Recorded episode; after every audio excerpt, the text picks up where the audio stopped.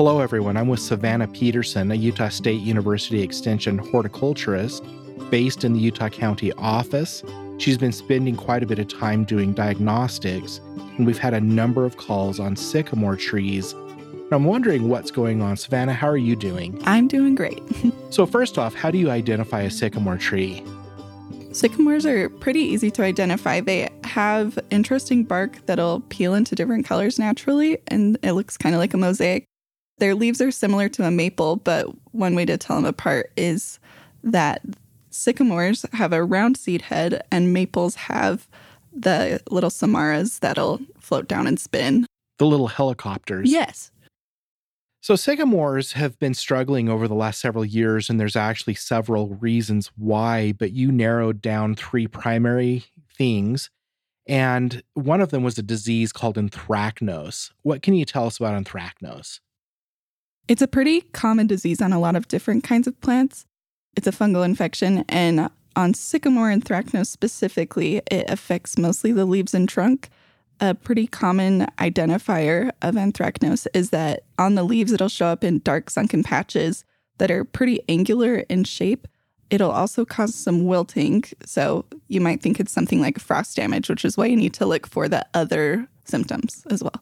If you're looking at a sycamore or a London plane tree from far back, can you readily tell if it has anthracnose in it?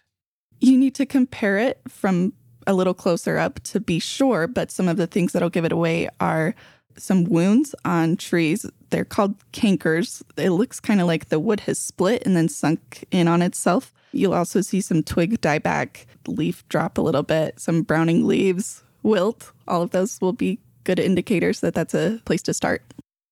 So, what is the life cycle of sycamore anthracnose? It starts as a spore and it'll overwinter in the buds and on fallen leaves from previously infected years. And then in cool, wet springs, especially, it'll come out and mostly attack younger growth at first. And then as it progresses and matures, it'll start producing fruiting bodies, which will then, after a while, produce the spores again and start the cycle over. Why is it important to know the life cycle? It's important to know the life cycle because it'll help you predict how prevalent the disease is going to be that year and the best time to treat for it. If you know that the leaves are going to maybe harbor some spores for the next year, it's important to rake out all of the leaves the year before so that that won't be a source of infection. We had really cool, wet springs up until a couple of years ago. And how did that impact sycamore trees?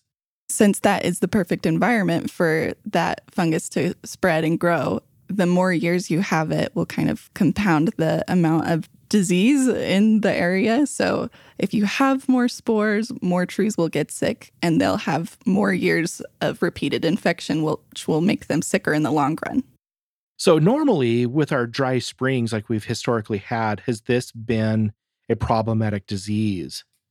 It usually isn't. In fact, since we've had drier springs these last couple of years, you won't see anthracnose as much right now. It'll still be there a little bit, but it's toned down. When we talk about disease prevention, we should bring up non chemical controls first. So, what would you recommend to people who are trying to control this disease in their yards? One of them is again, rake the leaves in the fall so that leaves won't harbor any spores for the next year. Keep your trees healthy. Adequate water and fertilizer go a long way. They'll be less susceptible to most diseases if you do that. With anthracnose, you should remove any clearly infected tissue. It's important to focus on non chemical options with any disease or pest, but sometimes you do need to spray. So, what are some options along these lines? Most of the options for treating anthracnose chemically are preventative measures you will want to start treating in the spring, right when the buds start to break and the leaves are starting to emerge. That's when the tree will be most susceptible and right before the fungus gets a good foothold. The most common one is chlorothalonil. It's found in Daconil and some other things, but that's a pretty good tested treatment for anthracnose. There are some organic options like the Bordeaux mixture, but they're not quite as common or as easy to apply as with anything, when you use these fungicides, make sure and follow the label because even though like that Bordeaux mix is considered organic, it can actually be pretty toxic if you don't use it correctly.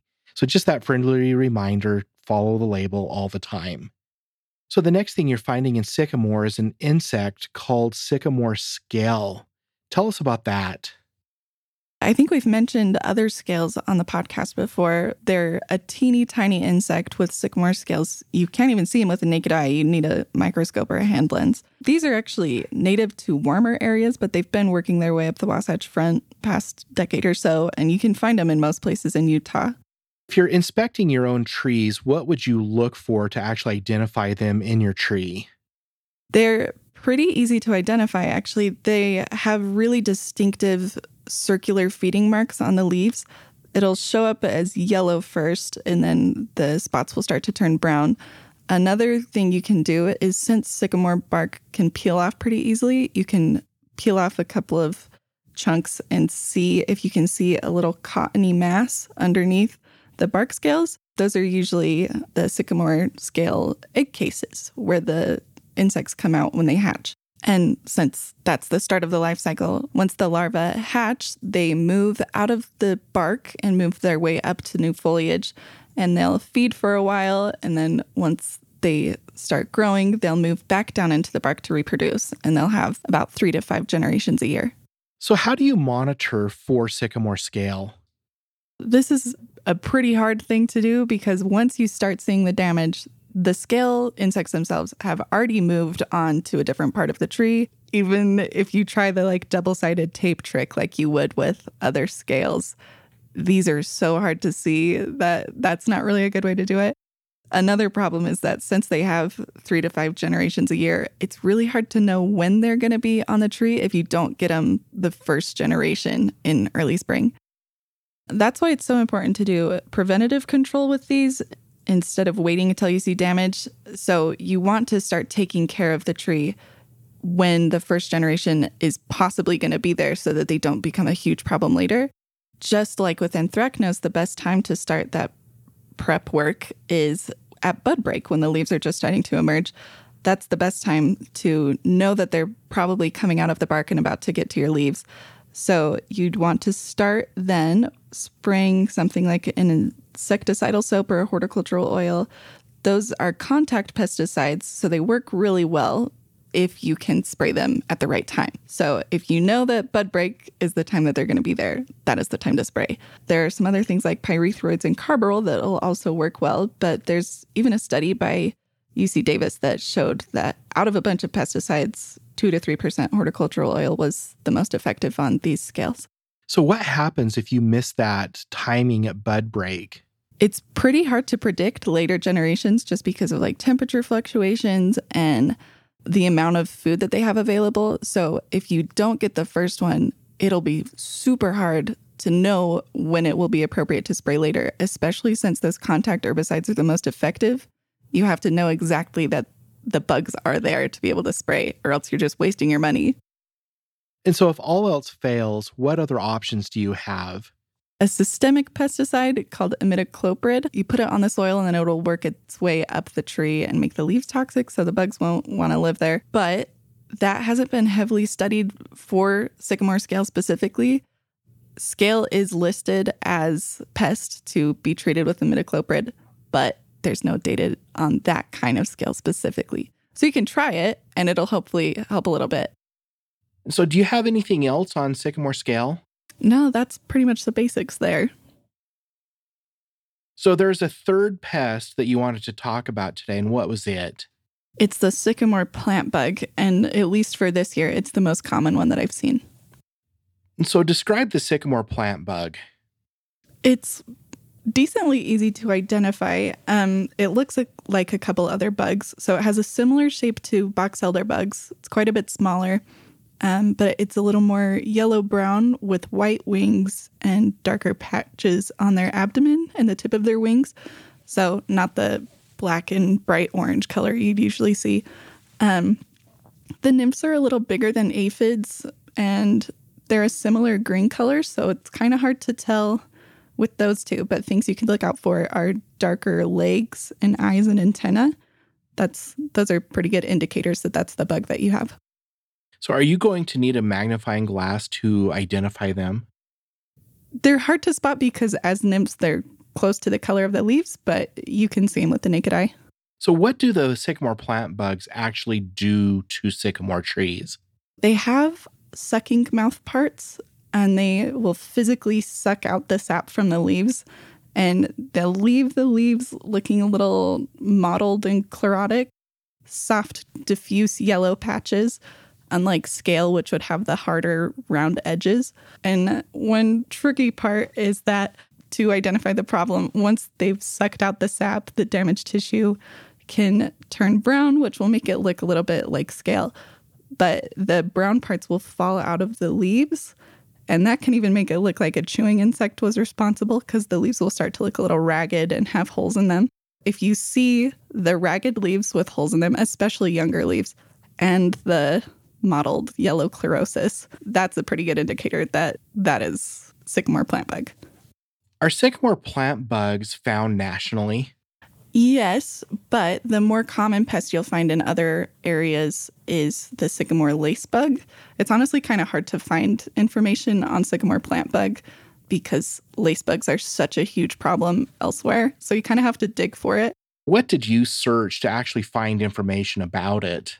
One helpful thing I've found is if you, at least for us, and this is a plug, if you type in USU blank, so I typed USU sycamore plant bug, that'll usually show up with more relevant information to your area specifically. Another way that I found it was searching the scientific name. This is me trying to pronounce it, but Plagiognathus albatus. I'll spell it just in case my pronunciation is really rough, but it's P L A G I O G N A T H U S. And then the species name is A L B A T U S. And that will give you specific results. That'll be the quickest way to get exactly what you want. Because when I've searched sycamore plant bug, 99.9% of the time, sycamore lace bug comes up and they're completely different species with completely different damage. Mm-hmm. Is the sycamore plant bug fatal to sycamore and London plane trees? No, it's almost always just a cosmetic problem.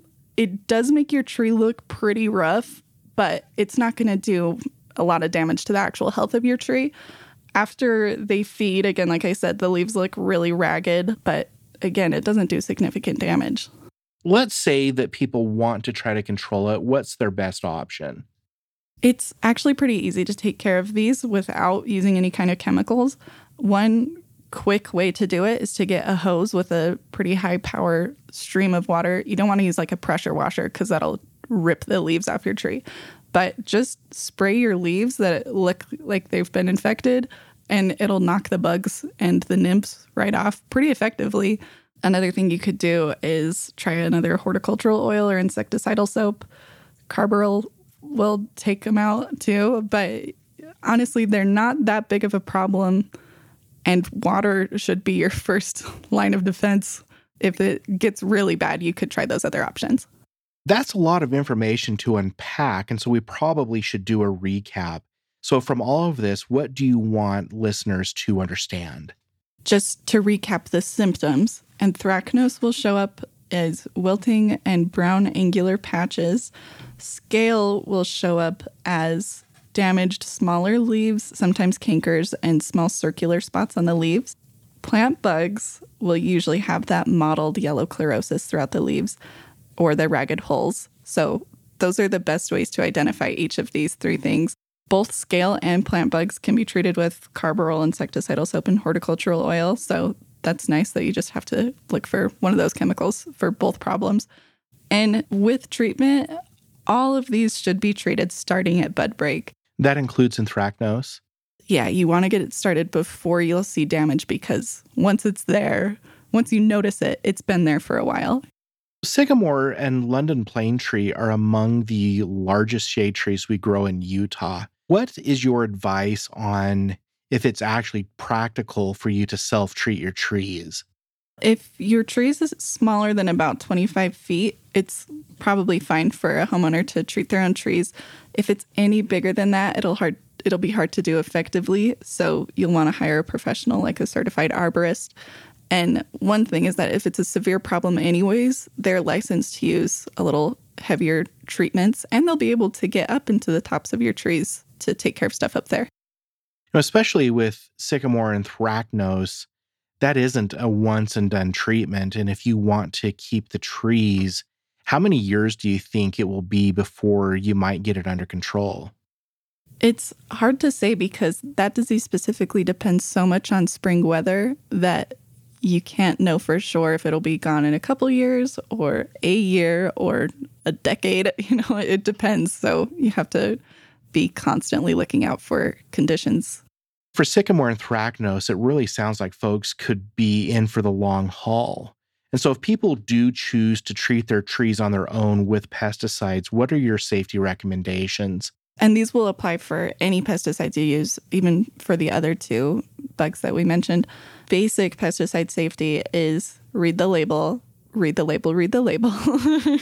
In fact, read it all the way through before you start doing anything. If your pesticide mentions anything about PPE or personal protective equipment, even if that's just like gloves, listen to it. you know, it's there for a reason.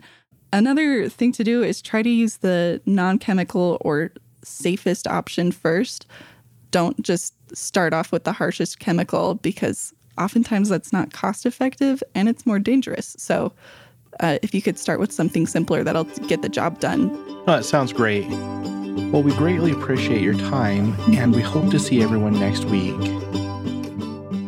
The Homegrown Horticulture Podcast is a production of Utah State University Extension.